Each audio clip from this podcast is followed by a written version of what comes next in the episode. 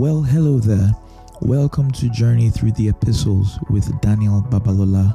I am Daniel Babalola, and I'm inviting you on a journey as we study the epistles in the Bible, book by book, chapter by chapter, verse by verse. I believe that a solid understanding of what is contained in the epistles would serve as a strong foundation for all our Christian expression.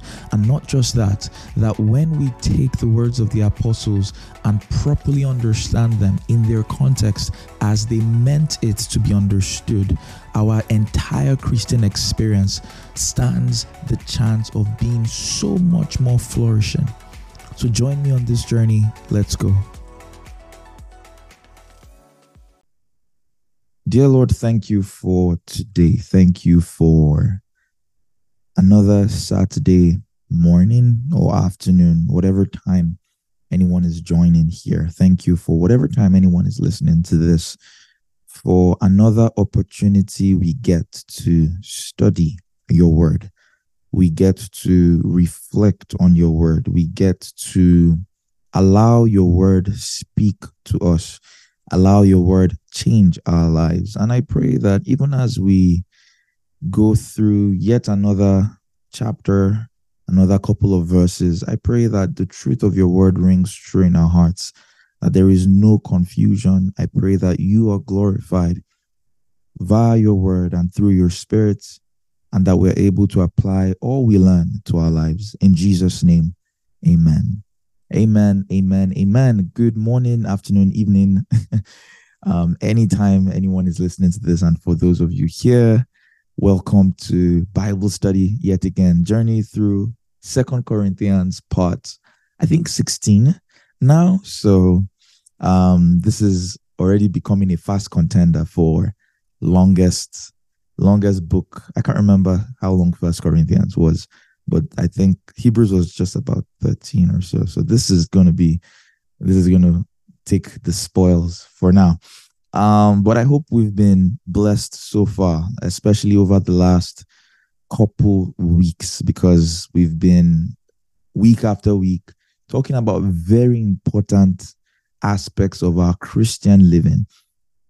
And it hasn't necessarily been theologically dense. I don't think Paul intended for it to be theologically dense. It was, as the text was, it was an urge for a change of character in the lives of the people that were reading those letters. And so this was not, or these weren't texts for people to be like, oh my God, deep. I never saw it that way. Mm-mm. This is Paul telling you that this is how it has always been. I need you guys to change your behavior. And it's very important that we we approach the word of God that way. I know we all we are probably all familiar with the parable of the sower, and of course we know in context it's talking about people's response to the gospel. But it doesn't change the fact that there is a huge similarity even in the life of a believer whenever we encounter the word of God. We can, in a sense, be like the first category of the of the of the of the story and we just hear the word of god and it never germinates never takes because right immediately for whatever reason you hear a sermon and then as soon as church is over you are going to go and play fifa with your guys. And so you never for the rest of that day and perhaps ever again allow the word of god really work in your heart. As a believer it's possible. Then the second category the one that fell among rocky soil he said that because the roots, um, the soil wasn't thick enough, it it bore, it sprouted very quickly because its roots were not deep. And so he's like, Oh, glory, what a word. I would change. And maybe for the first week, there's there's a change. But he says, as soon as the sun came out, as soon as persecution, as soon as challenge, as soon as an opportunity to act on the word came, because it wasn't deeply rooted, it fell, it died. Again, that's talking about response to the gospel, but it also applies whenever we come face to face with the word of God, whenever we personally read our Bibles, whenever we gather on a Saturday morning like this to study. Don't be like that. There are those that fell among weeds. And so he says, the cares of this world choked up the word of God. that can also happen. It's very possible you hear teachings like this about living for God, sacrifice, inconvenience, purpose, perspectives, worldviews. And as soon as you get up Monday morning, the cares of this world, your jobs, your school or assignments, this and that, and it doesn't give the word of God room to bear fruit. And then the final category of the good soil, right? This is the person who allows the word of God take root. That applies that that refers to meditation. You actually think about the things you've heard. You look at your life in in in comparison through the lens of the spirit of God. God, this is what I've heard. Where are the areas in my life that I need to make adjustments? You allow the word of God grow in you and then you bear fruits. So I want to encourage every one of us. Um, let this not be just a Saturday routine. If it is, that's beautiful. If it's a Saturday routine, it's beautiful. Let it not be just a Saturday routine. Let Bible study not just be an attempt to gain more revelation, right? Let it be also a time where you come face to face. It's like it's like your your daily checkup where you allow the spirit of God scan through your life, scan through your actions, your thoughts, your words, what you did, what you said, what you did not do yesterday or in the previous week, and let the word of God shape you. Let the word of God shape you that way. Amen. Amen. With that said, let's turn our Bibles to Second Corinthians chapter 7. We've made it. We've left yet another chapter where going along slowly but successfully, and we will get there. Amen in Jesus' name. Amen. All right. Second Corinthians chapter 7, verse 1. If you haven't already, bring out your writing materials, your notepads, um, because it's always good to take notes. Um, as usual, I'm reading from the New King James. So turn your Bibles there. Uh, so last week we spent a great deal of time talking from verses 14 to verses 18, right? From verse 14 to verse 18. And we spent quite a, a, a, pretty much the whole of last two weeks talking about what it means to be unequally yoked with unbelievers right and what did we what did we say in essence we we talked about the difference in nature i believe those that were there you probably have it in your notes already. We talked about differences in morality differences in revelation differences in influence and authority differences in identity differences in worship and sacrifice. And we talked about what it means to be separated unto god. I think one of the emphasis of, of last week's teaching was the idea of separating yourself unto God to allow Him, rep- to, to allow His name to be represented in your life. I don't want to spend too much time on that because we have a lot to cover today.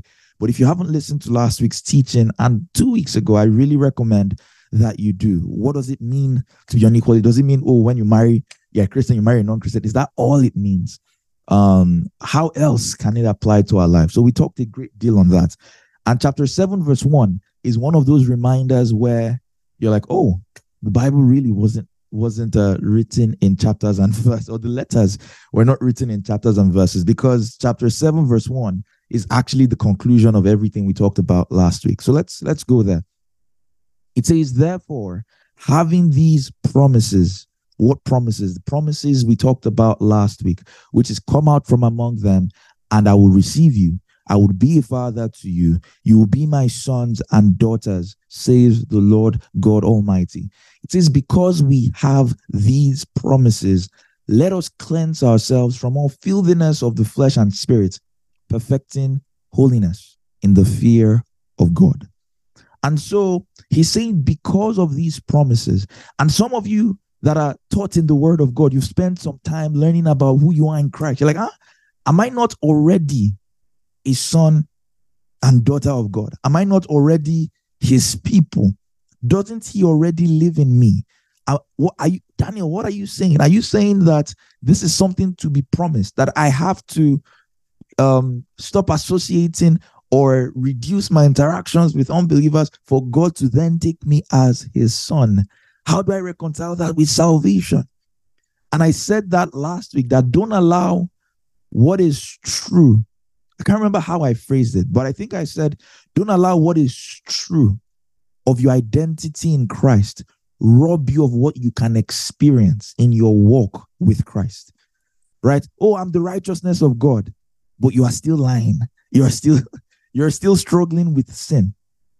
Don't deceive yourself and say, "Oh, this is who I am in Christ." It doesn't matter what happens on a day-to-day experience. No. We allow or we, we take what is true of identity in Christ and through prayers, through meditations, through the intentional submission to the sanctifying work of the Spirit of God in our lives, we make it a reality in our everyday walk with God. And so, oh, I've been I've been washed clean by the blood of Christ. I am the righteousness of God in Christ. I live it out every day.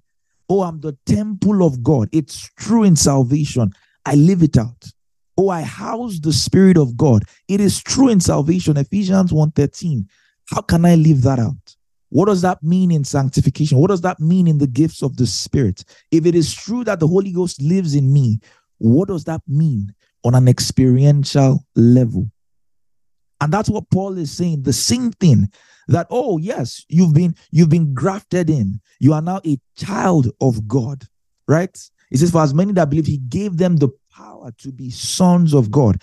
If you have believed the gospel, you are a son and a daughter of Christ.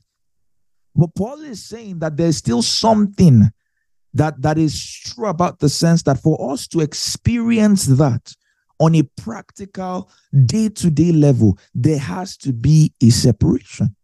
And it's what I said last week that there are certain, you, you look at someone and you're like, I know we are both saved, but this person has a relationship or a walk with God that I have not I have not yet experienced.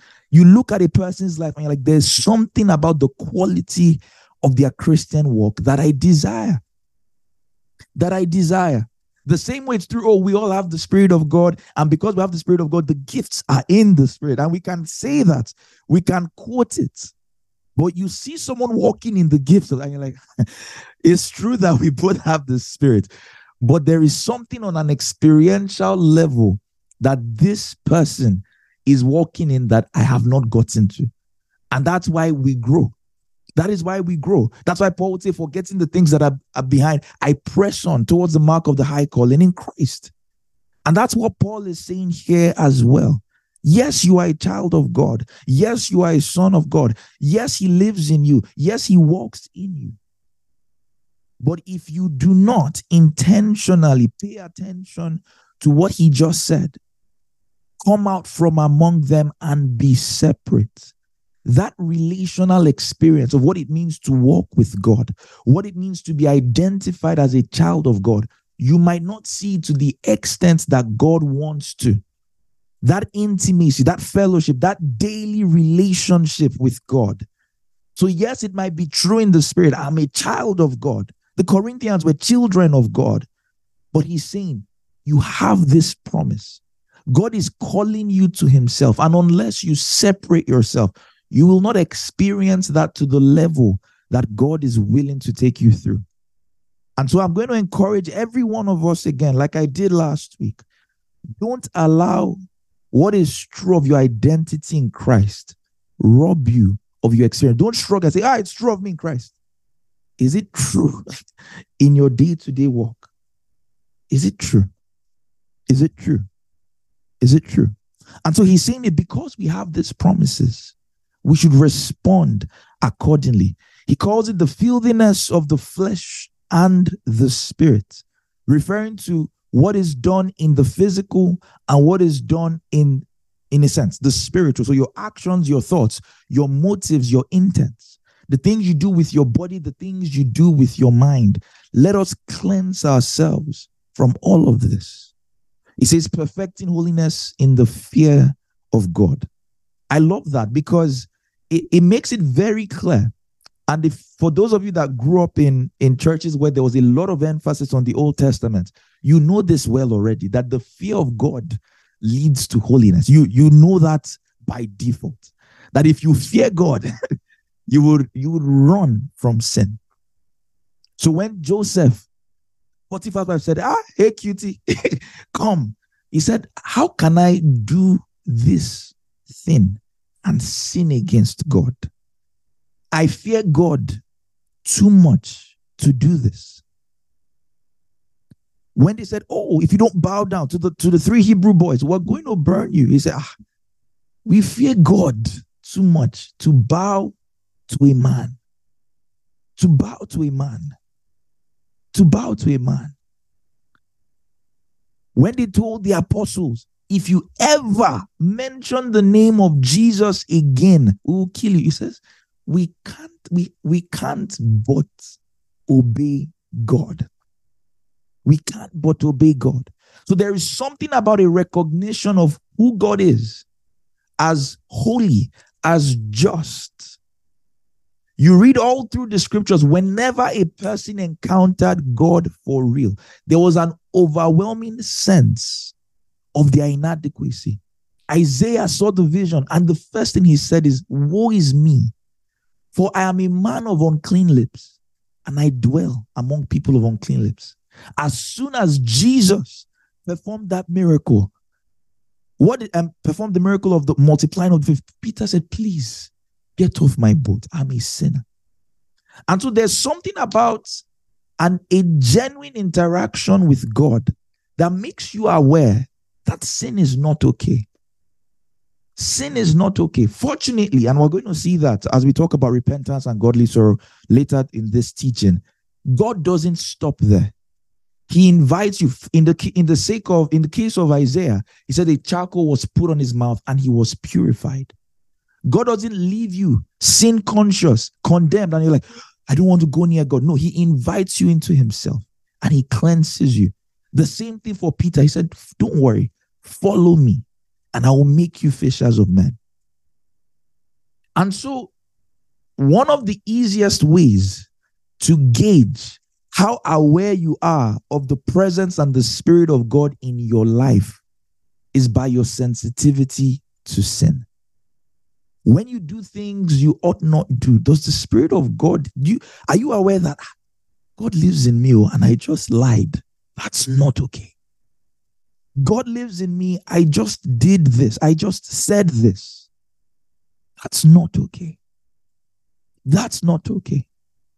And so, the more we allow our minds to grasp that reality of who God is and the fact that He lives in us. I mean, you read through the Old Testament, if you've, if you've ever gone through the Torah and you see how much detail was put into the temple the holy place where no one can just enter, where you can't just do anything, you can't just say anything. It must always be clean. It was overlaid with gold.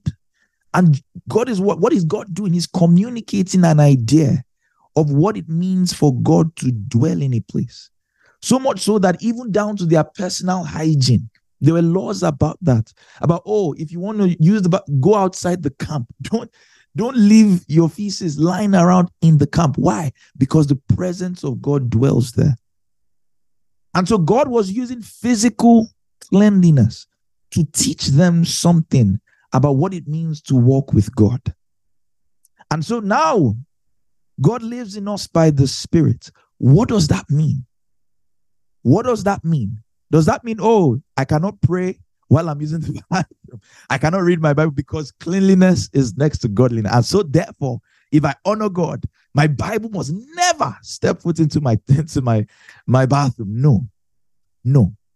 But when you read all those instructions, or if you have a sore, don't come into the temple, stuff, and you're like, why is God so particular about hygiene? Apart from the fact that hygiene is good and it keeps you healthy, there's a valid you don't want a plague breaking out and half of Israel dies because they didn't someone didn't take care of themselves. But beyond that, he was teaching them what it means to walk with God. what it means to walk with God. He was teaching them what Paul is teaching the Corinthian church. If you are God's children, you will intentionally live a life of holiness. You live a life of holiness in your flesh, in your actions, in your spirit, in your thoughts, in your mindsets. You're going to live a life where you are aware of the of the indwelling presence of God. That's what we call the fear of God. You're you're aware that God lives in you. And for that sake alone, out of reverence to God, there are things you cannot do. There are things that are not okay. And the moment you start to feel yourself slacking, you start to feel sin, sin feel a lot better. The first time, the second time, I was like, check it, check it. It's a big deal. It's a big deal. Sin robs us of intimacy with God. There's, we've talked about that at, at length last week. Don't give it a chance. Don't give an excuse that, oh, is it not normal? Whether it's gossip, say, ah, is it not, we're just friends. Is it not normal? No, it's not. Oh, it's just a show. No, it's not.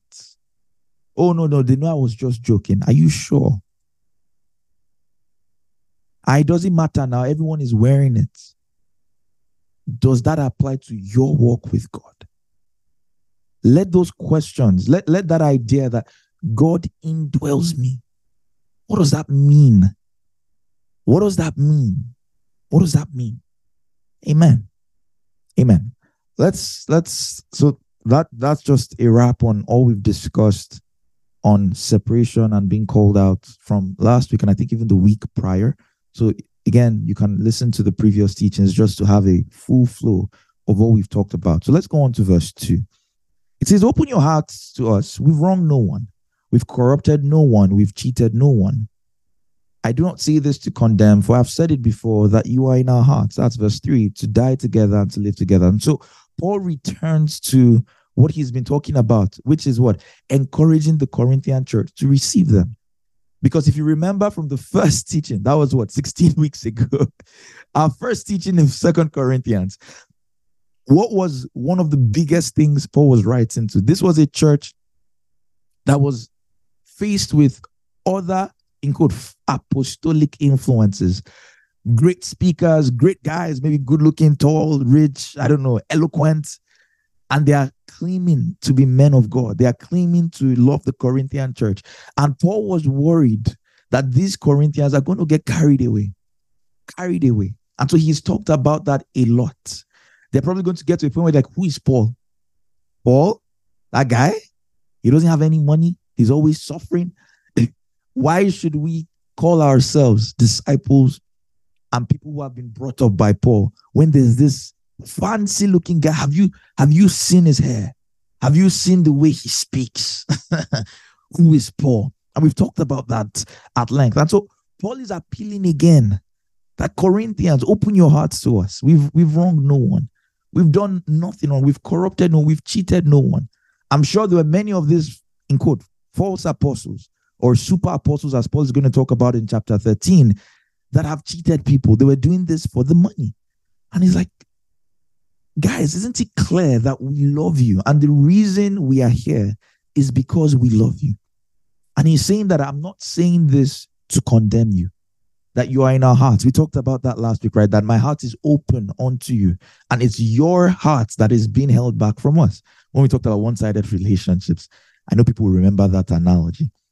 And he's saying, I've said it before that you are in our hearts to die together and to live together. It just goes again to show the kind of bond that Paul had with these people. Not only that, it shows the kind of bond we ought to have with each other. We ought to have with each other.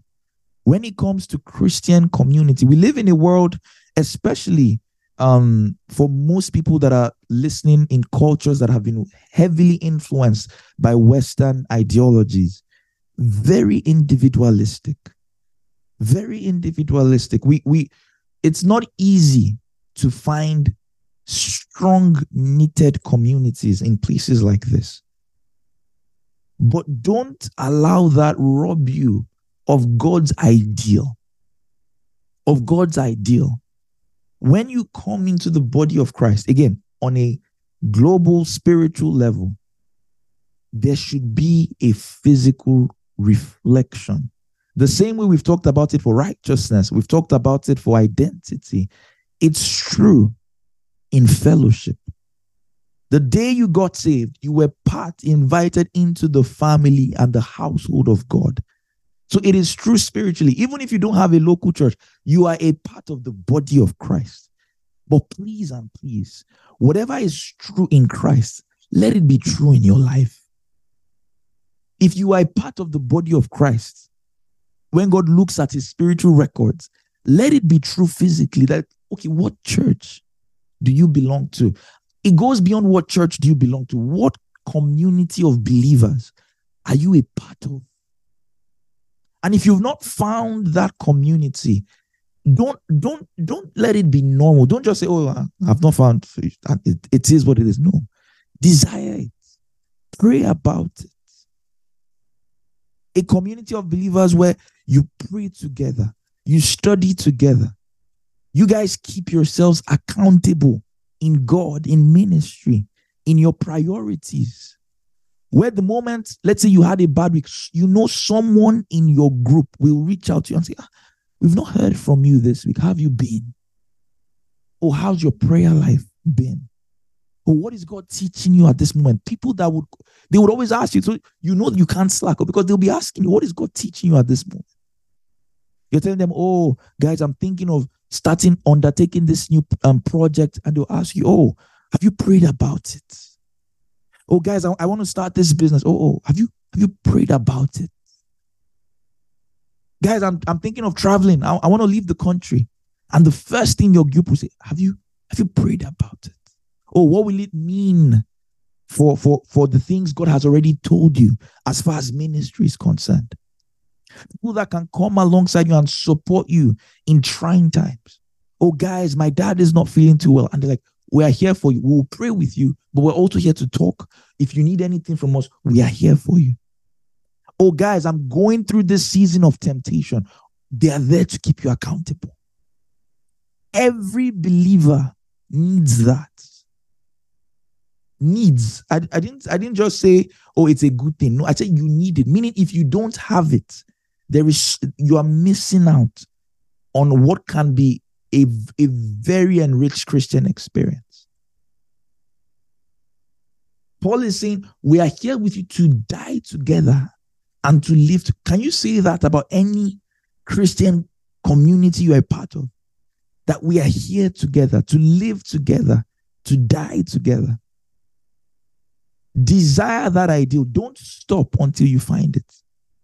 Be it starts from even being that kind of person. Are you that kind of person that if your friend tells you they are you are there for them? That when you when your friends call you ask them, "How is prayer?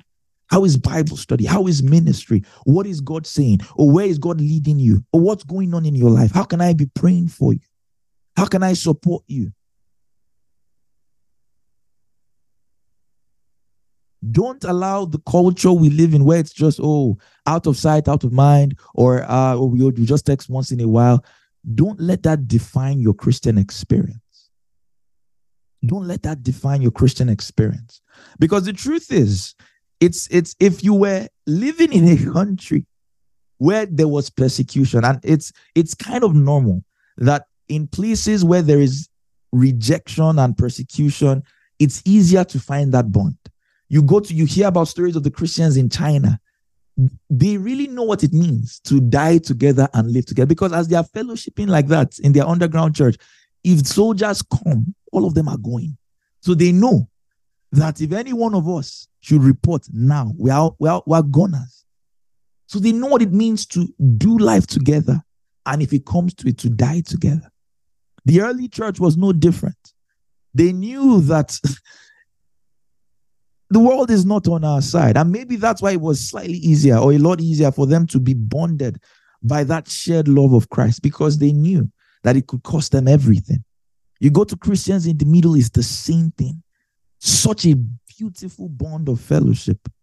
But just because we live in a country or you live in countries, I don't wherever anyone is listening to this, eventually where Christianity is not persecuted, where in quotes, everyone is Christian unless proven otherwise. Don't let it rob you of the beauty of Christian community.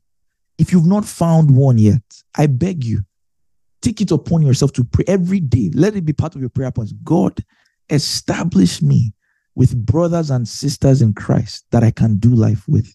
If you found that community, I'm happy for you. I'm sure you know everything I'm saying. You you've benefited from it. You know what I'm saying. That no, there's no way I could have come this far in my Christian walk if I didn't have brothers and sisters who had my back even if it's just if, if you if you can't find it in a larger church setting even if it's just a group of five five of you you and five other girls if you're a girl or something you guys are you you know that okay there's a bond here there's a bond there's something we have rooted in god not in vibes yes of course you're going to have fun yes you can plan trips together that's fine but the core of that bond is in christ and you know you have each other's backs and you will make sure all of you live for God till you die. You need that. You need that. You need that. You need that. If God saved you into a body, then your life, your physical experiences should reflect the fact that you are a part of that body. You are a part of that body. Even Jesus, your, your personal, I don't know, your personal Lord and Savior, he was about to die. He didn't go on his own. He he called this is come and pray with me. Unfortunately, this like don't be that person. I say, oh, I'll be praying for you, but you are sleeping. First hour, second hour, I say, ah, I am in pain. I have been with these guys for three years. They've probably never seen me in as much agony as, and they are sleeping. Thank God for the Spirit of God. I'm sure they won't do that after the resurrection. But even Jesus had a 12 that he's eating with, he's doing life with. But you, you, your Lord and Savior had a group. He said, No, I can do it on my own. Like, oh, uh, where, are your close Christian friends? You know, you know how Christian friends can be. you're setting yourself up for trouble. It's a lot easier, in case you don't know, it's a lot easier to serve God when you have people doing it with you. It was a lot easier for the Hebrew boys to say no because they were they knew that we're together in this thing. If it was one person, the pressure would have been a lot more. And I'm not saying it's not even possible. I'm saying it's a lot harder. It's a lot harder. There is strength in numbers. There is strength in numbers. Jesus is sending out to him. He said, Go out two by two. So that in case one person is, is the other person can encourage. The other person can encourage. Even when you look, if you like, I grew up watching Nat Geo. I love to watch animals a lot. You see how lions hunt. The first strategy is what? Isolation. A, a lions will not just run into a herd of buffalo. They know they will die. you can't attack them if they are together. And sometimes you see some of these herds, they will form a circle, put their horns outside. And then the vulnerable ones are in the middle. The sick, the elderly, the young, they're in the middle. The old, the, the, the strong ones, they form a shield. And there's nothing the lions can do. But the moment the lions can stir up commotion, everyone is running. What would happen? The slow, the old, the young, the weak, they'll be left behind. And then the lions will lead that particular one away from the rest of the pack and then they kill it. And it hasn't, the strategy of the devil is the same. He wants to get a believer. The first thing many times he will do is the illusion of isolation. Just make that Christian feel like they are alone, that no one gets what they are going through. That, oh, there's no one they can talk to, or actually isolate them. Maybe make them too busy for small groups, too busy to interact with other believers. And so weeks pass and you've not, you don't have Christian friends that are an active part of your life. So now you can go one day, two days, three days, four days. You don't read your Bible, you don't pray, no one is calling you up.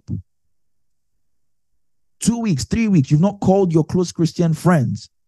So no one is able to ask you, Oh, how have you been? How is your walk with God? Isolation. Oh, what is God saying about ministry? He can't be saying anything because you've not you've not done. And if they were there, they would ah, brother, I think you should take a retreat. I think you need to spend more time praying. So now you're making decisions, and there's no one to remind you of who you actually are. Isolation. Isolation. Don't allow yourself be separated from the body of Christ. Don't be a believer that just goes into church, sneaks out. No. No. No. You are safe in the body. You are safe in Christian community. And so if you haven't found it, I beg you, pray about it. Be honestly desire it because in it you are safe. Amen. Amen. I, I know that's for someone. So please act on the word of God. Act on the word of God. All right, let's go on. Verse 4 it says, Great is my boldness of speech towards you, great is my boasting on your behalf. I am filled with comfort. I am exceedingly joyful in all our tribulation. And so Paul is he kind of switches the tone a bit here. And it's like, despite the fact that I'm I'm appealing to you, but I'm also able to boast on your behalf. Why? Sure, they were they misbehaved, there were threats, but Paul still loved them. And there was still a reason that Paul could be joyful. Why is that? We're going to get there. The reason is because Titus came. If you remember part one, 16 weeks ago, that's what now, four months ago, I taught you guys that Paul sent a, a letter to them, a very harsh letter. And from then, he probably didn't know how they responded. And we're going to see that here. I'm just giving a bit of backstory so everyone is on the same page. He didn't know how they responded. He didn't know if they would respond positively. He didn't know if they were angry at him. And so he sent Titus to go checking on them, right? And uh, so he hadn't heard from Titus. And so he didn't know. It's like you send a message and it's on read. You don't know what the person is thinking. You don't know what is going on. And you're just checking your phone. Have they replied? Have they replied? Have they replied? That's what is going on. Right. And so Paul is like, I got to trust. If you remember Second Corinthians um, I think it was chapter 2. Yeah, chapter 2, verse 12 and 13. When I came to Troas to preach, a door of opportunity was open. He says in verse 13, I had no rest in my spirit because I didn't find Titus. And I had to leave to Macedonia to look for Titus. To look for Titus. And so this is what Paul is talking about that I'm worried, I'm concerned. However, I'm sorry, I've not heard from Titus. And so now Titus comes. And Titus brings a lot of good news. We're going to see that today. And so Paul is writing back to them in what is perhaps maybe his fourth letter at this point, And he's telling them that I'm glad by what I heard from Titus. So that's what we're going to that's what we're going to see today. And so he's saying that what? I was exceedingly joyful in all of our tribulations. And we've talked about this at length in Philippians. And I'll just briefly remind also just talk about this topic of being able to rejoice even though things are hard. Right? Because there were still issues going on in the church. And from where Paul was writing, he was still going through persecution and suffering. But Paul is someone who we can look at and see that it is possible for joy to be detached from our external experiences. In fact, it should be detached. Once your joy is rooted in God, rooted in Christ, of course, even when bad things, I'm not saying that, oh, you just lost a loved one and you're smiling, you are dancing, not necessarily. It doesn't mean you can't be sad. It doesn't mean that things don't get, things don't affect you like you're, you're numb. So you lose it, you're like, ah, I don't care. Well, it's possible to be like that, but I'm not even saying that's what that's what joy, joy means. Despite this, despite this, I am still rooted in God. I can still find cause to be joyful because I know that something more important has been done for me already. Let me explain with an analogy. Let me explain with an analogy. So let's say, let's say Toyosi, for instance, you just saw Monday morning, right? Well, here it's October, Monday morning, October 16. You open your Gmail or your account, whatever, and you just see that you just got a job offer. It's going to be paying you, I don't know, $500,000 a year, right? It's remote. You only have to work three times a week, and it's from 9 to 4 p.m. strictly. Because if you ever have to work more than that, they would even pay you overtime. Just imagine, let's be wild and just imagine that's what happened. The excitement, the excitement you would feel. You're like, oh my God, my life has changed. And rightly so. But let's say, oh, as you were driving to work that day when you got the email, you remember that, oh my God, I forgot my ID card. or let's say, oh, I forgot to take my coffee. I forgot to pack food. In that moment, in that moment, right? If it was another day, let's say you woke up, you're having a bad day, like, ah, I forgot my ID card, you'll be upset. Like, oh, I have to drive back home, I have to get my ID card. Or was probably like, oh, now I'm going to be draggy all day, right? It's you'll be like, ah. But in that moment where you got the job alert and you realize you forgot something, it doesn't rob your joy. Why?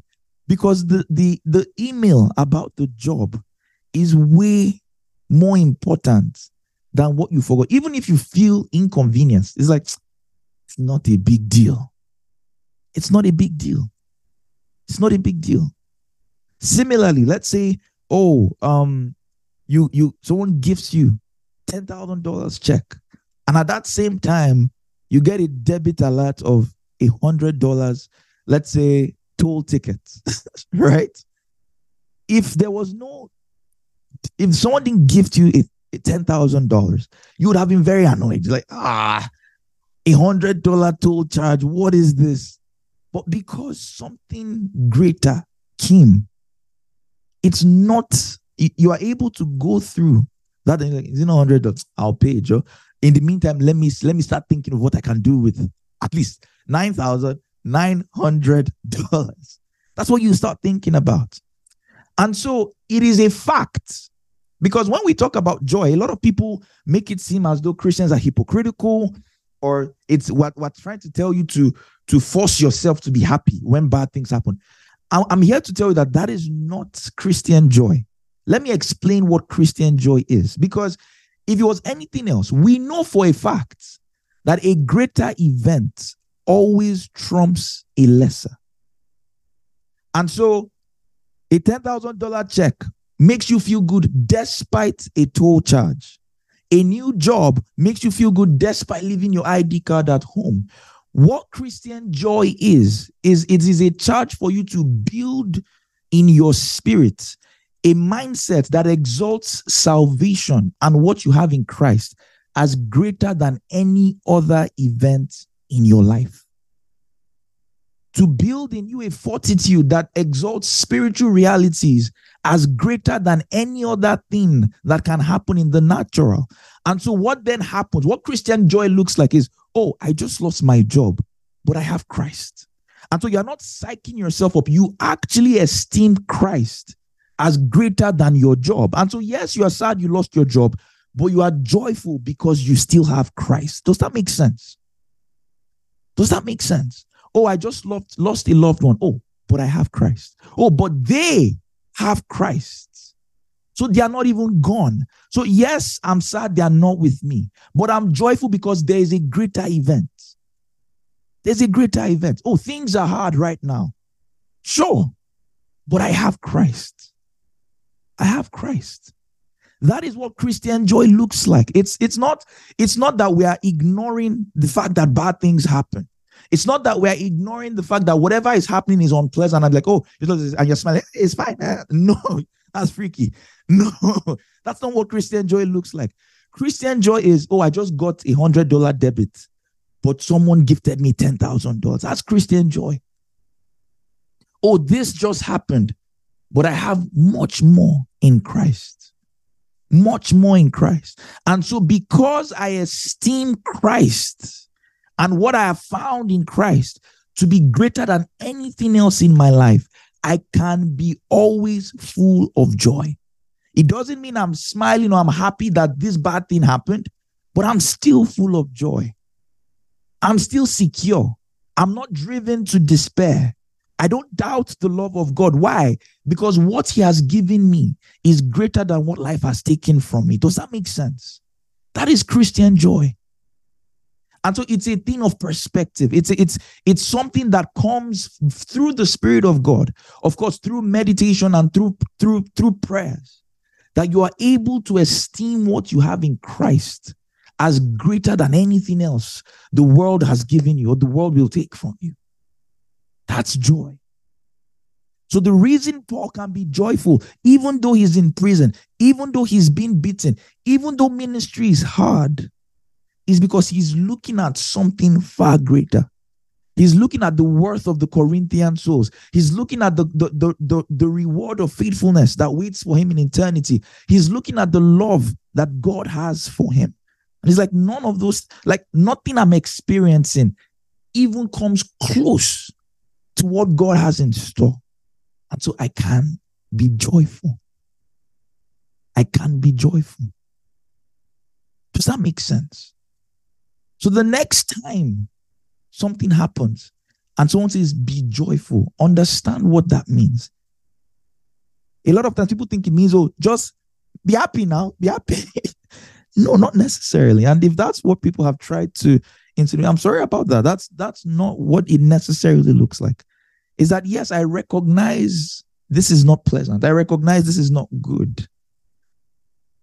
Jesus did not go to Lazarus's house and say, ah, why crying? Be smiling now, be dancing. no, that's insensitive. But he let them know. He said that no, I am the resurrection. So because I'm here, you can be joyful. There is reason to be full of joy. There's reason to hope because Christ is there. Christ is there.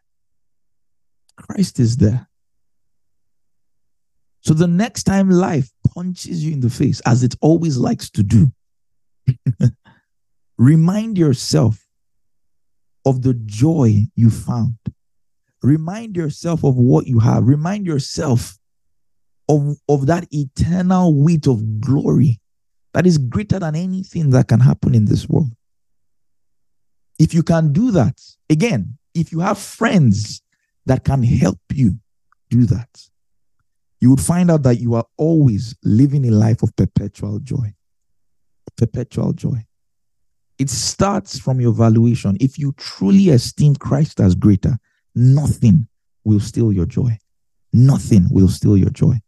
I hope that makes sense. Thumbs up if that makes sense. Just a quick, quick acknowledgement before we go on to the next verse. All right. Awesome. Awesome.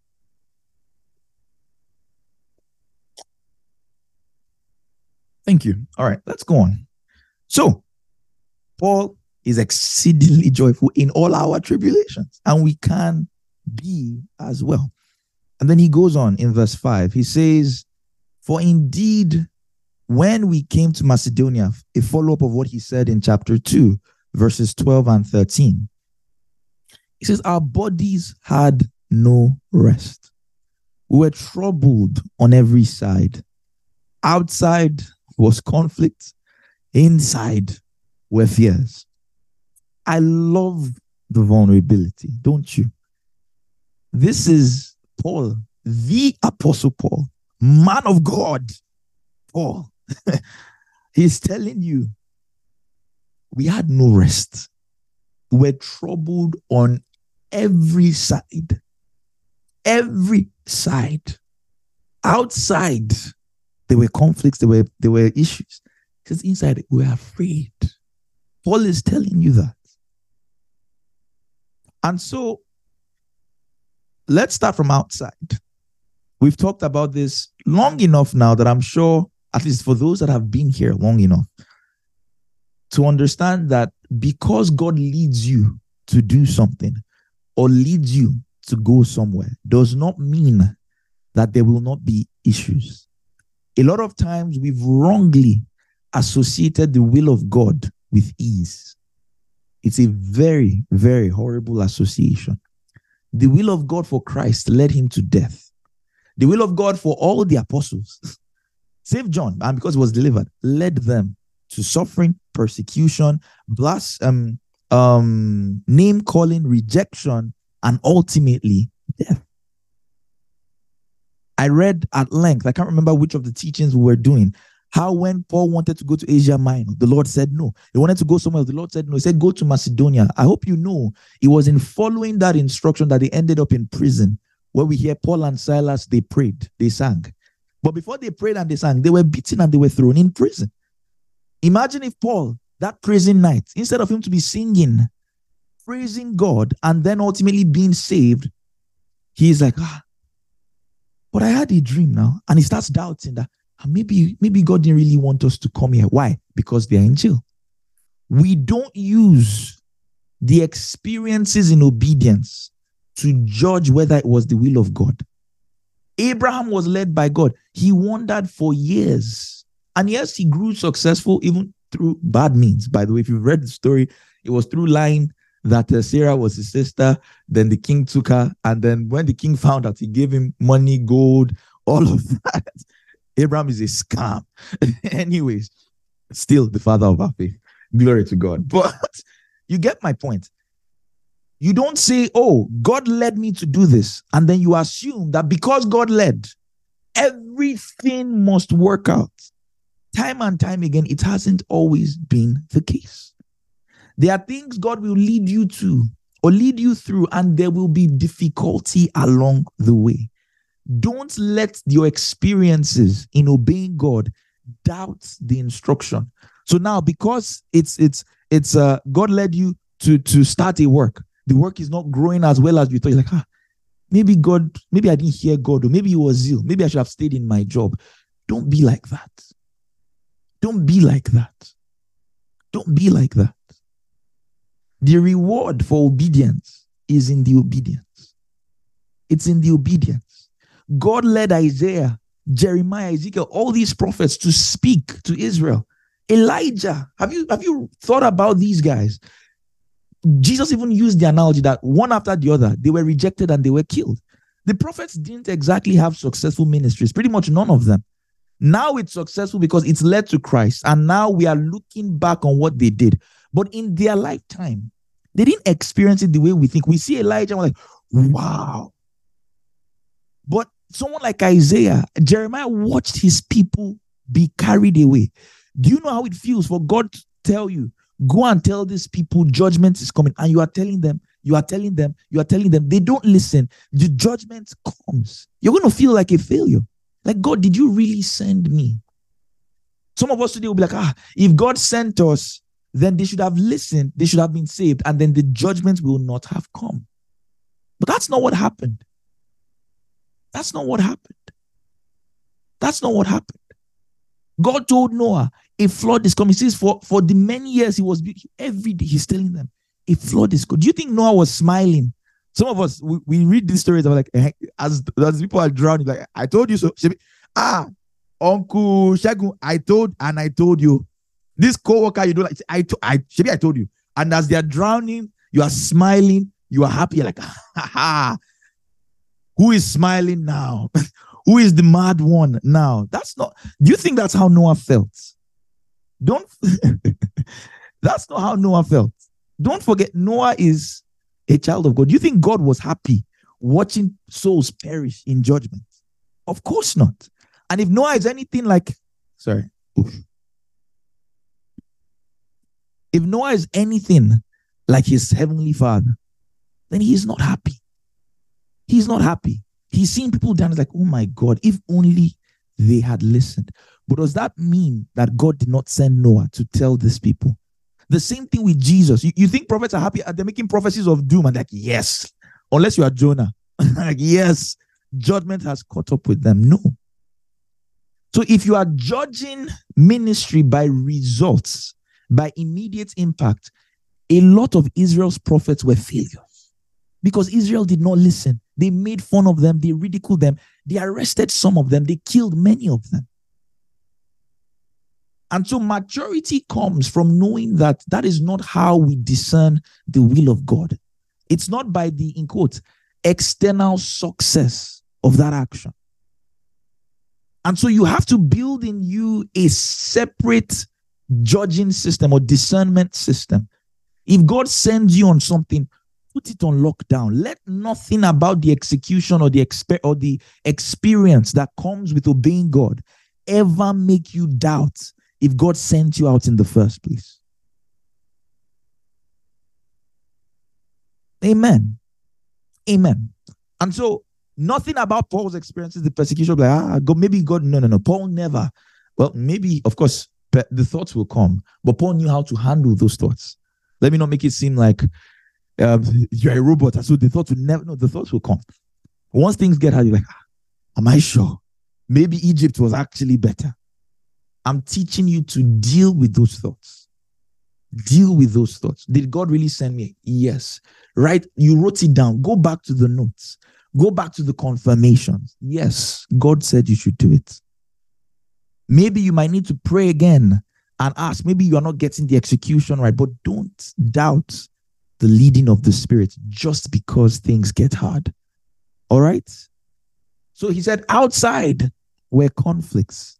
So even in the will of God, there were trouble on every side.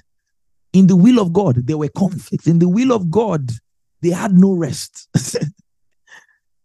but he said, and he, he goes on, is mean it was just external, that'll be fine. He says, inside were. And I love this because it's something I can relate with. Because Paul is, don't forget what Paul is um, fearful about. He hasn't heard from Titus. He doesn't know how the Corinthian church is doing. He doesn't know how they responded to his scolding. And so he's worried. He's worried. He's worried. He's vulnerable enough to say, I, guys, I was worried. And I can relate to this because I worry. I can worry a lot sometimes, especially when it has to do with the well being of people around me. My, my younger sister knows this too well. If you are not home past a certain time and you've not texted, You've not called. I'm checking. My phone is permanently on fine. I'm watching you as you are driving. I'm watching every single thing happening. right? It says, "Give yes, I'm an African parent in that way. My children are they're they're in for it. They are in for. I say, where were you? Where were you? Have you seen the time? so yes, I can be like that. I can be very very bothered about your well-being. I I I'm that kind of person that if I need constant updates, if I care about you, tell me when you left the house, tell me when you get to where you're going, tell me when you are leaving where you're going, and tell me when you get home. If not, I will worry. it's just what it. I've tried not to, but I can't help myself. I will worry. So I can understand when yeah maybe it's a yeah maybe it's a first child thing maybe maybe um, he asked for address. And, oh, of course, I have to know where you're going. Ah, ask my sister, who are you going to see? Where are you going? She tried something funny one day, and I was like, oh my God. we brought everybody had it. She was so upset that what's wrong with you guys? But I have no apologies. Next time you will send text. so I can I can I can I can understand when Paul says inside we're fears. Like I've not I've not heard from Titus. What is going on? And in the face of a, a work in Troas, it's like I, I can't focus on this. Let's go to Macedonia. Let's settle what is going on with Corinth and Titus, and then we can come back and, and do what God will have, have us do.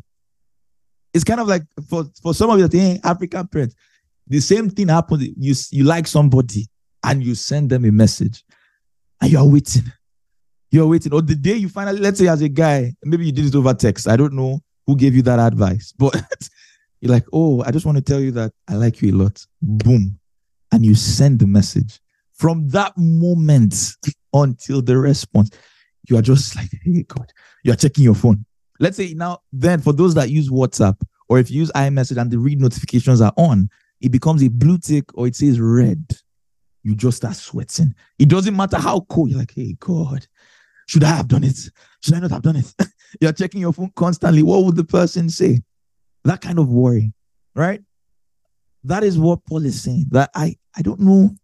I don't I've not heard from Titus. I've not heard from Titus. I've not heard from Titus.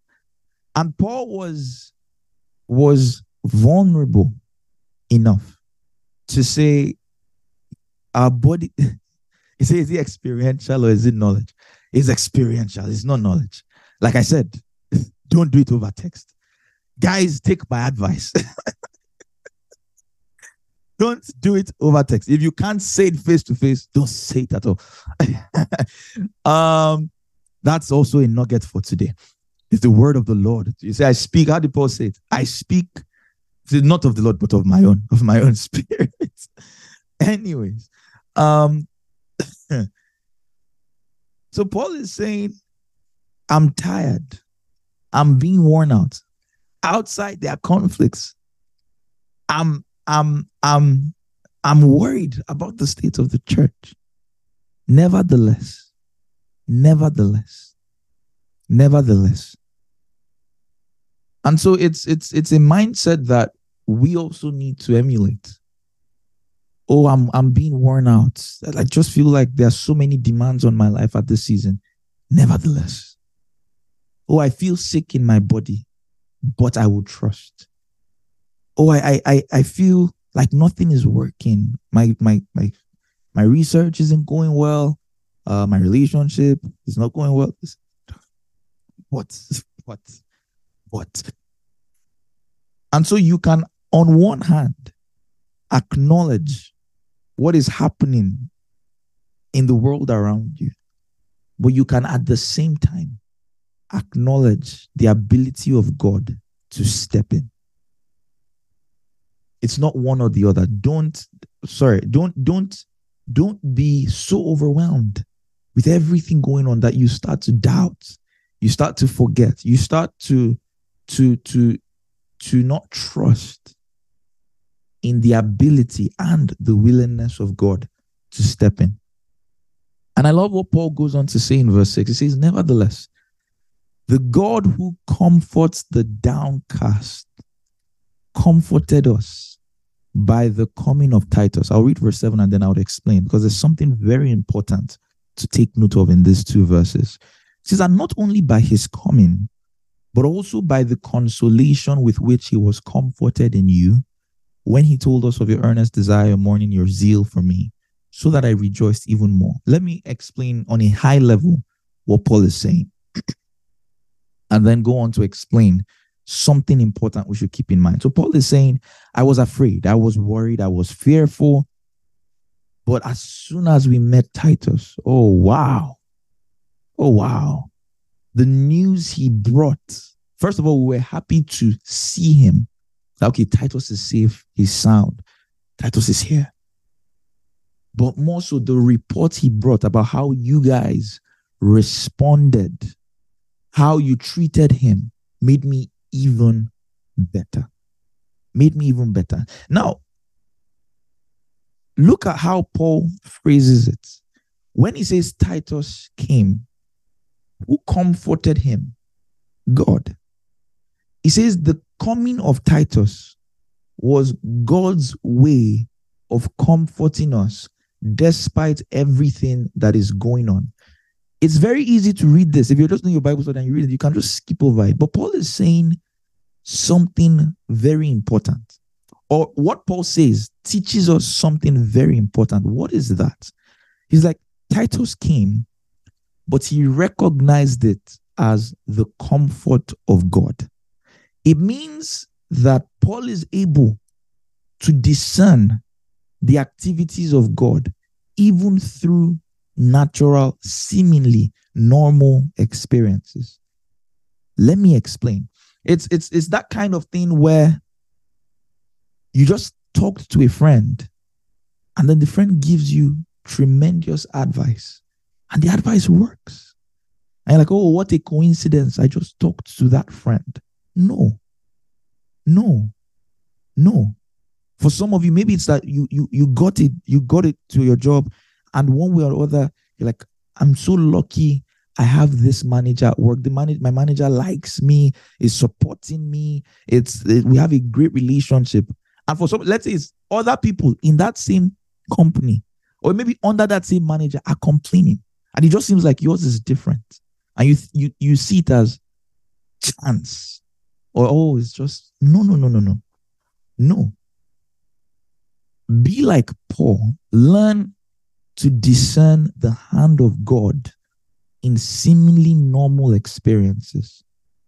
Because here is Paul going through persecution, going through a lot of things. He's out, assuming he was just outside, eh, because maybe he would even have the strength go, but even inside, he's worrying. And he says, The moment Titus came, he says, This is God's way of comforting me. This is God's way of comforting me. And so Paul is someone that is able to discern the hand of God even through normal things as, oh, I finally connected with Titus again. The same thing happens in our lives, maybe not to this scale, but I can assure you that if you look well enough, especially if you walk in tandem with the Spirit of God, there are many things that happen in your life that is God at work. And you'd be you'd become a person that is full of gratitude, full of actual experiential happiness and joy, the more you are able to start to see how God orchestrates your life, even through seemingly natural experiences. I'll give a few personal stories in, in, in this regard. I, I, I and all of this is to, to just tell you to expect, like in your natural days, even like let's say you're stepping out in the morning, something I pray and I encourage you to like, God, lead me in line with your will, even in the natural occurrences. As little as, oh, going out five minutes later, as little as, oh, um, taking a different route. Let me be discerning enough to see your hand even in the natural. Even in the natural. I'm, and I'm sure a lot of you can relate, you can point to experiences in your life like it seemed normal, but in hindsight, like, this was God at work. Maybe you had a conversation with a friend, you made a career choice, and you think it's normal. Maybe not. Maybe not. One area I know I've seen this time and time again is in the allowance for ministry. And what do I mean by that? So, w- something I settled very early with God. The moment I knew that, okay, um, there's a call to do ministry and all of that, as far back as college, it was clear that I'm like, God, you are the one that said, I should do this. Right? Frankly, I would rather just die and go to heaven. But you are the one that said, No, you will stay on this earth and you will preach the gospel. I'm like, Sure, why not? and then there was that awareness that wherever I go in life, if I am in the will of God, a big if, then I would always know and I would have the allowance to do ministry. What do I mean by that? I, I remember when uh, I I got to I got posted to my NYSC, right? For those that are Nigerian, or for those that are not Nigerian, NYSC is when you graduate from college. There's a year after graduation where you're to serve your country, right? And so you take up a job and you do random stuff. I don't know. I don't know why it still exists, but I got posted, first of all, I got posted to my college, and I didn't work that, by the way. I got posted to the college that I went to. That's not normal.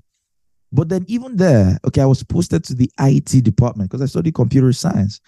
And going into my NYSC, I'm praying, God, what do you want me to do during this new phase of my life? The instruction is the same. You would you do Bible studies, you teach, you do all you do ministry. And I get there, and there were two paths that I could have gone. I could have either been sent, there was a programming arm where these guys were usually coding, and there was another. So what happened was as soon as I got to I got there, the head of the IT department, he's a professor. He's like, you know what? I will keep you. You're going to, you're going to, we're going to work together to write research papers. So every other person was sent to the programming arm, which was a lot busier. So because I was sent to the research for whatever reason, he picked me and kept me in the research team. It was very flexible. I could come in, go as long as you are working on the research and you're turning in the papers. There was so much flexibility that I wouldn't have if I got sent to code for the school, right? Things like that I have learned long ago to not no longer associate with chance because it happens too often. It happens too often. And so even when I got into the US and I'm looking for a job, right? And I'm like, God, okay, I'm about to graduate. What is the plan? The plan is always the same. You will do ministry, you will preach, you would uh, lead Bible studies and all of that. I'm like, sure. Well, I'm applying. I'm a, I'm, a, I'm a software engineer. My job many times might not always be the most flexible. How am I going to combine that? I don't know. But I'm applying and I'm like, I'm trusting God. I'm trusting God. And so I get I get a job, I get a job offer at a place that just from looking at Glassdoor and looking at reviews, you know that, oh my God, this is this is going to be, it's going to be hard to do this job and anything that has to do the will of God, anything at all is going to be very hard because from just what I, from reviews and what I've seen, it can be quite demanding. And and I'm like, okay, um, God, this is the only offer I have. I don't know what the plan is. Like, I, I, trust you one way or the other, even if it's going to be stressful. But I'm like, whatever I do, then if God really called me to do ministry and I'm in his will, then he has to give me the time to do ministry. So no problem. A few months later, right? I someone from Carife went just randomly messaged us, told us to apply. Like a week or two, I got another job offer, paying. I was gonna throw something down. I'll oh, um. Uh, okay, yeah. In terms of pay, more than double, right? What the first job was giving, and then I get there and it's flexible. May my co-workers not see this, or my manager. Very flexible. It, it gives us like it's very task based. I don't have to work ridiculous hours. I'm able to prepare for Bibles, not during work hours, by the way. Book, if you talk, I will remove you from this call. But there is that allowance of time to do what I need to do as far as the will of God is concerned. And I will not be stupid or so ignorant to just say, oh, it's chance or oh, it just happened. No. No. Like Paul, I recognize that the reason that happens is because God expects me to do something with the time. And so, even a seeming, seemingly natural, oh, you just got another job offer, or like, no, no, no. If you look through the eyes of the Spirit, you can see that God is at work. That God is at work. Let me give another, one more story. One more story. I didn't take permission to share this, but um, she will forgive me. So right now, I'm like, okay, going into the end, in going into the year, I'm like, okay, um, God, okay, what what next? What more can we be doing? What more can we be doing? And the Lord told me, all right, start start doing evangelism at um at the university. Ultimately, still the same thing. Be evangelizing, start Bible studies, preach the gospel, whatever. And I'm like, God, if it's only me, you say, I will do it. But it will be nice to have people that I can go with. it will be nice. I was like Moses. I'm like, can't like send help, Lord. Send help. And lo and behold, my sister, who is applying to jobs all over the country, gets a job in the very city I am in. Right? At the work was to start, evangelism was to start August she gets a job. She moves in July. And now both of us, we go out to evangelize together. It's very easy to say, oh, ah, you're so lucky. Your sister gets a job. You guys are living together. You're so, me, you can call it luck. Me, I know that is because as far as ministry is concerned, God will not let me rest. And so I have given him full permission to order my life in whatever way he seems fit for the work he has asked me to do. And because of that, it is not, even as she knows, it is not a coincidence that she got the job where she did. That is what I'm talking about. That if you, if you, if you can discern enough, if you can reflect enough, and if you can, in a sense, yield to God enough, things like this will become very common to the point where you're like, oh, like, ah, yes, it's true. I will share more stories about how I met my wife one day. Because I told God, I said, God, if ministry is this important, then even the person I would do life with, you have to have a hand in it. I will share that at a later day. but my point is this. My point is this. God, if it is true that God works all things for his purpose and for his will, if you are aligned in the will of God, oh, I'm not married, by the way, just so that people don't hear, I was just joking, I'm not married. Please. Um, if it is true that you are aligned in the will of God, then you can trust Him to orchestrate your life, even in seemingly natural things. And it, it just happens that it's like you look back and it's God is literally writing the story of your life. Literally writing the story of your life. Writing the story of your life. That things that people would attribute to chance and coincidence, you're like, no, God is working. God is working. God is working. God is working. God is working. And so I want to encourage you to trust God with your life.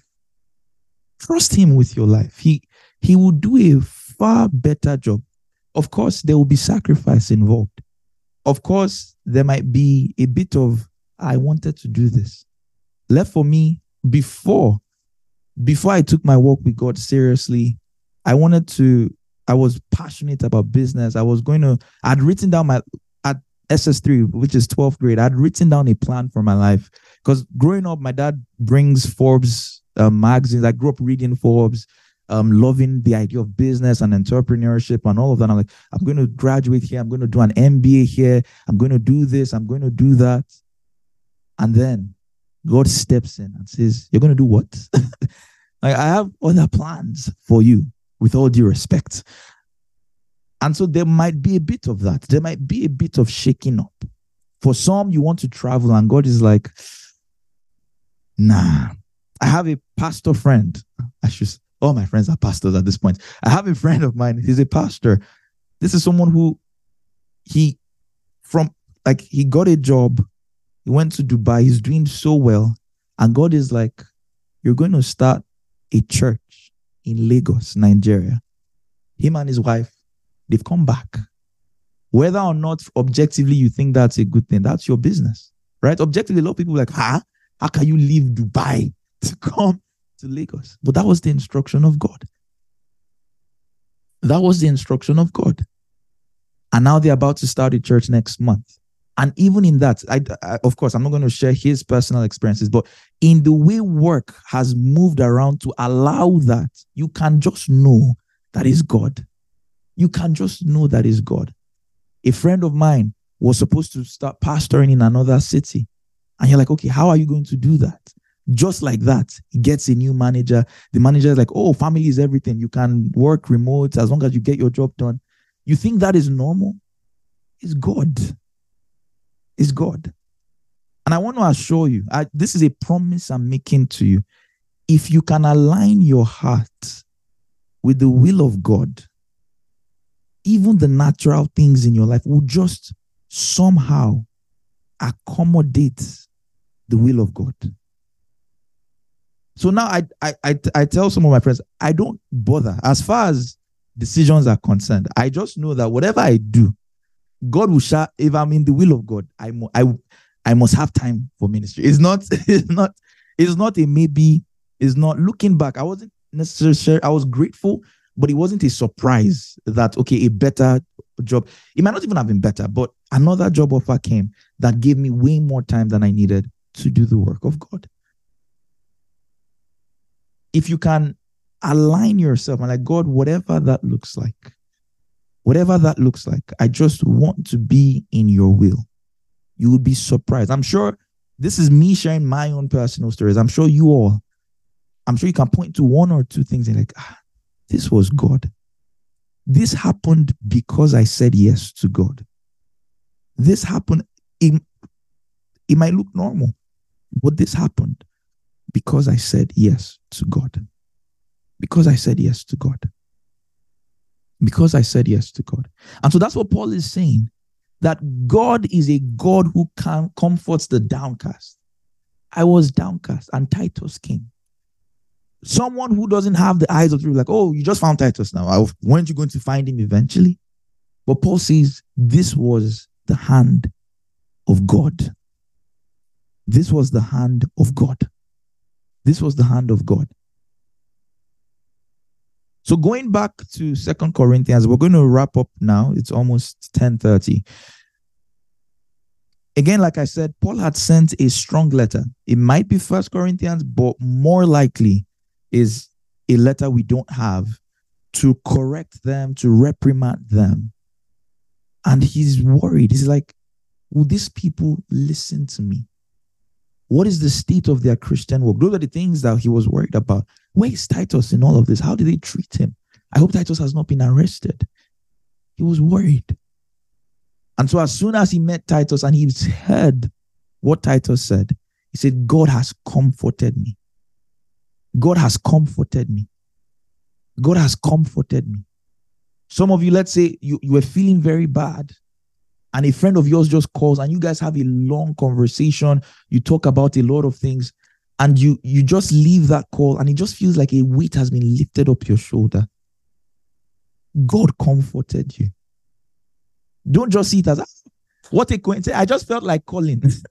And you're just like ah, ah, ah, ah, you, you couldn't have called at a better time. Thank you so much. And you just think that happened naturally. No. God was comforting you. God was comforting you. And so what that means, let me let me drag some. If God says call, please call the person. so both on the receiving end and on the giving end, be open to the ways God can lead you in random ways. God says, "Well, just send a text and encourage this brother." You don't know how far. Just say, "Oh, I'm thinking about you." VN doesn't even have to call. I'm thinking about you. I hope you're doing well. I just want you. Just, uh, just a simple kind message can change that person's day. And it is the work of God. Many times we want to, until God says, uh, someone will call us, I have a word for you. The Lord says, You have been going through a hard time. He says, Peace, peace is on the way. If He does that, that is great. It's encouraging and it's good. But what about the natural ways that God works even more than the spectacular? Partner with that as well. You just get a nudge to check up on someone, check up on them. You get a nudge to do something, maybe you should do it.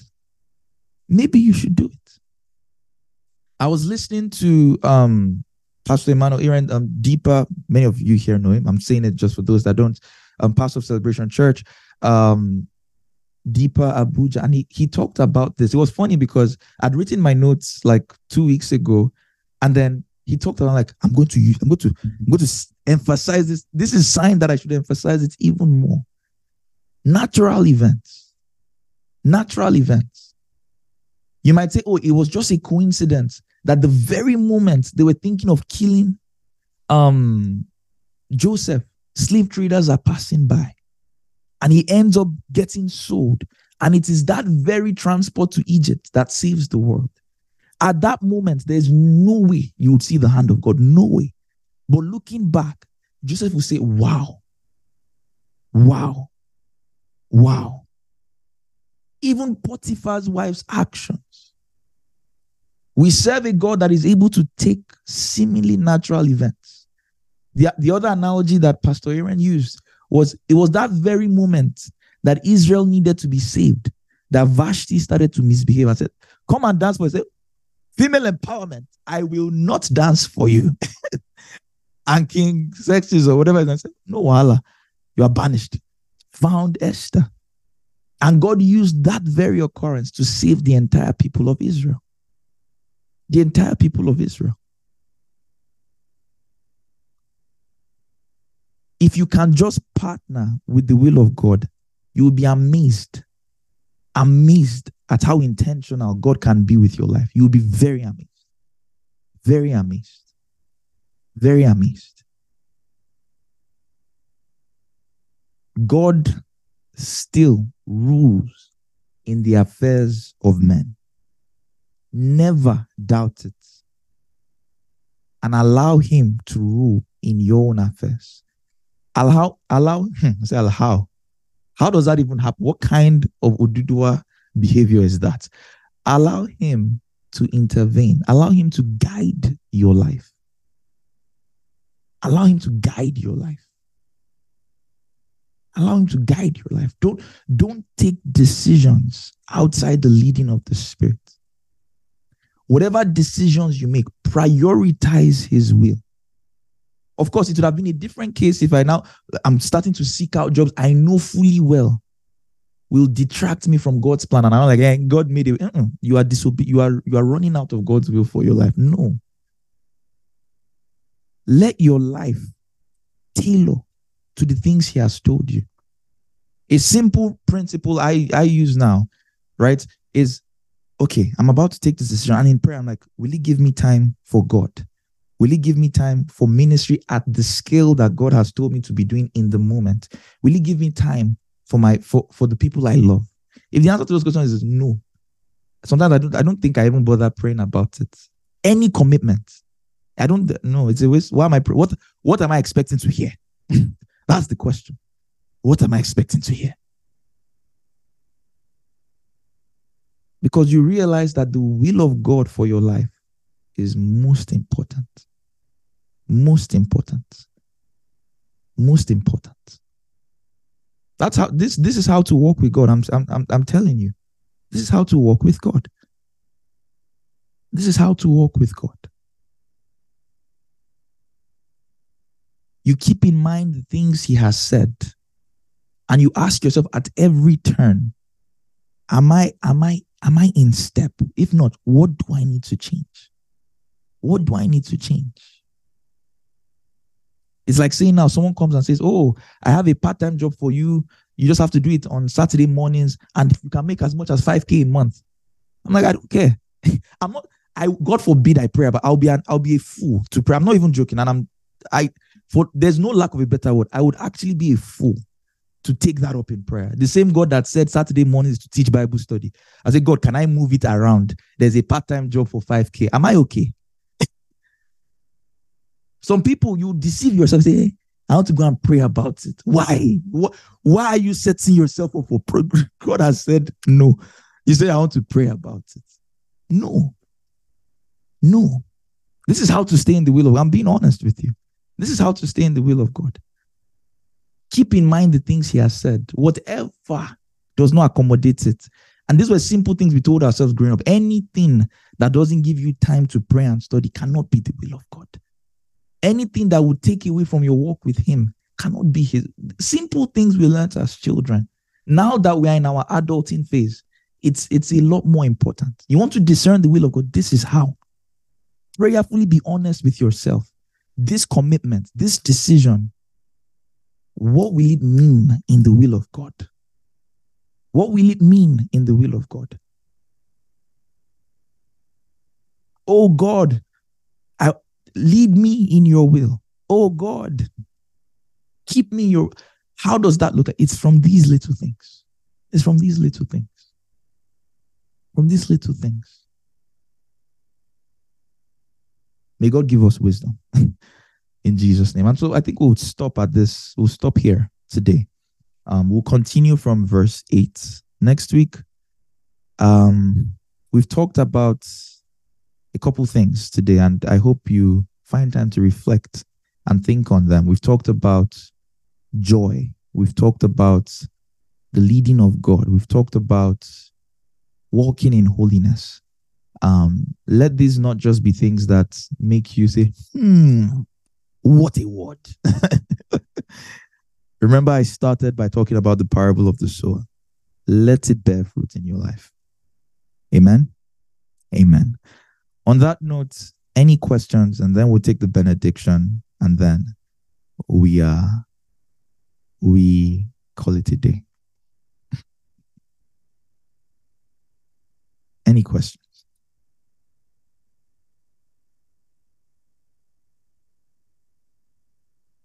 I think one thing that I've become used to over the past few weeks is because we're not doing anything theological. Don't worry, next week, oh, sorry, not next week, from chapter 8, we're going to be talking, chapter 8 and chapter 9, we're talking about giving.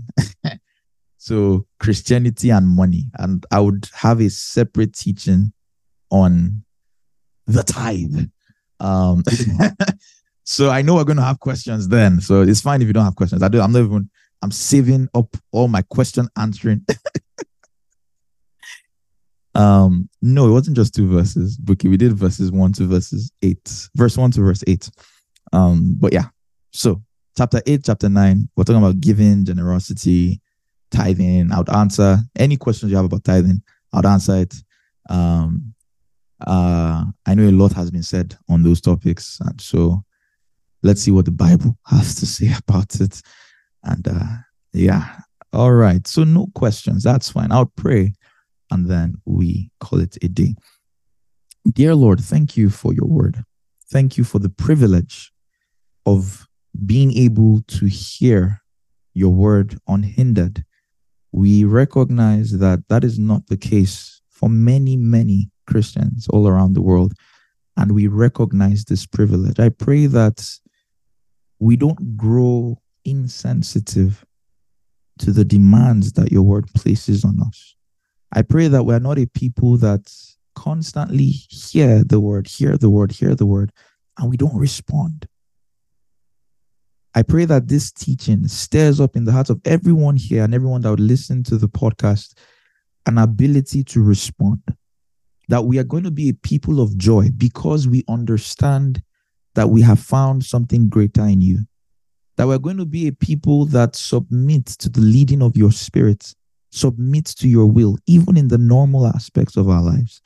I pray that we're going to be a people of holiness, people that recognize the indwelling of your spirit and live lives that show that indeed God dwells in us. I pray for anyone here struggling with their walk with you. I pray for strength. Anyone here that has taken any decision that has led them out of your will, I pray for recovery. And I pray for anyone who is desiring or is not yet a part of a healthy Christian community. And I pray that they are surrounded with those brothers and sisters that would hold them by the arm and say the words of Paul We die together we live together. We are bonded by Christ. I pray that in Jesus' name. Amen. Amen. Amen. Amen. All right. Uh I would share my screen for benediction. So graciously prepared to us by Buki and Aya, and then we'll take first timers as well. All right. I believe we can all see my screen. So at this time, feel free to unmute yourself. Let's take it together. One, two, go. I am a diligent student and doer of the word. I am a teacher of the word. The word is profitable for my growth. By the word, I am corrected. By the word, I am trained in righteousness. And in the word, my, My spirit rejoices. rejoices. Hallelujah. Amen. Amen. Amen. Thank you guys always. Um, Thank you, Sadi. yeah, it's always you're welcome. It's a pleasure. I love this so much. Um, is anyone joining for the first time? Anyone? All right. Now we've come to the end of today's episode, and I hoped that it blessed you in many more ways than one. And if it did, I want you to do a couple things for me. The first thing is, I want you to take out some time to pray and to meditate over the things you've learned in today's teaching and to see how you can begin to apply it to your life starting from this week. Because it's important we remember we're not just to be hearers, but doers of the word as well. The second thing I would appreciate is to think about someone you can send this to. If this teaching has blessed you, then pass it on to a friend, to a coworker, to someone you know who needs to hear this. And finally, don't forget to leave a like, subscribe, leave a comment if you're feeling up to it, and I'll catch you in the next episode. God bless you. Bye.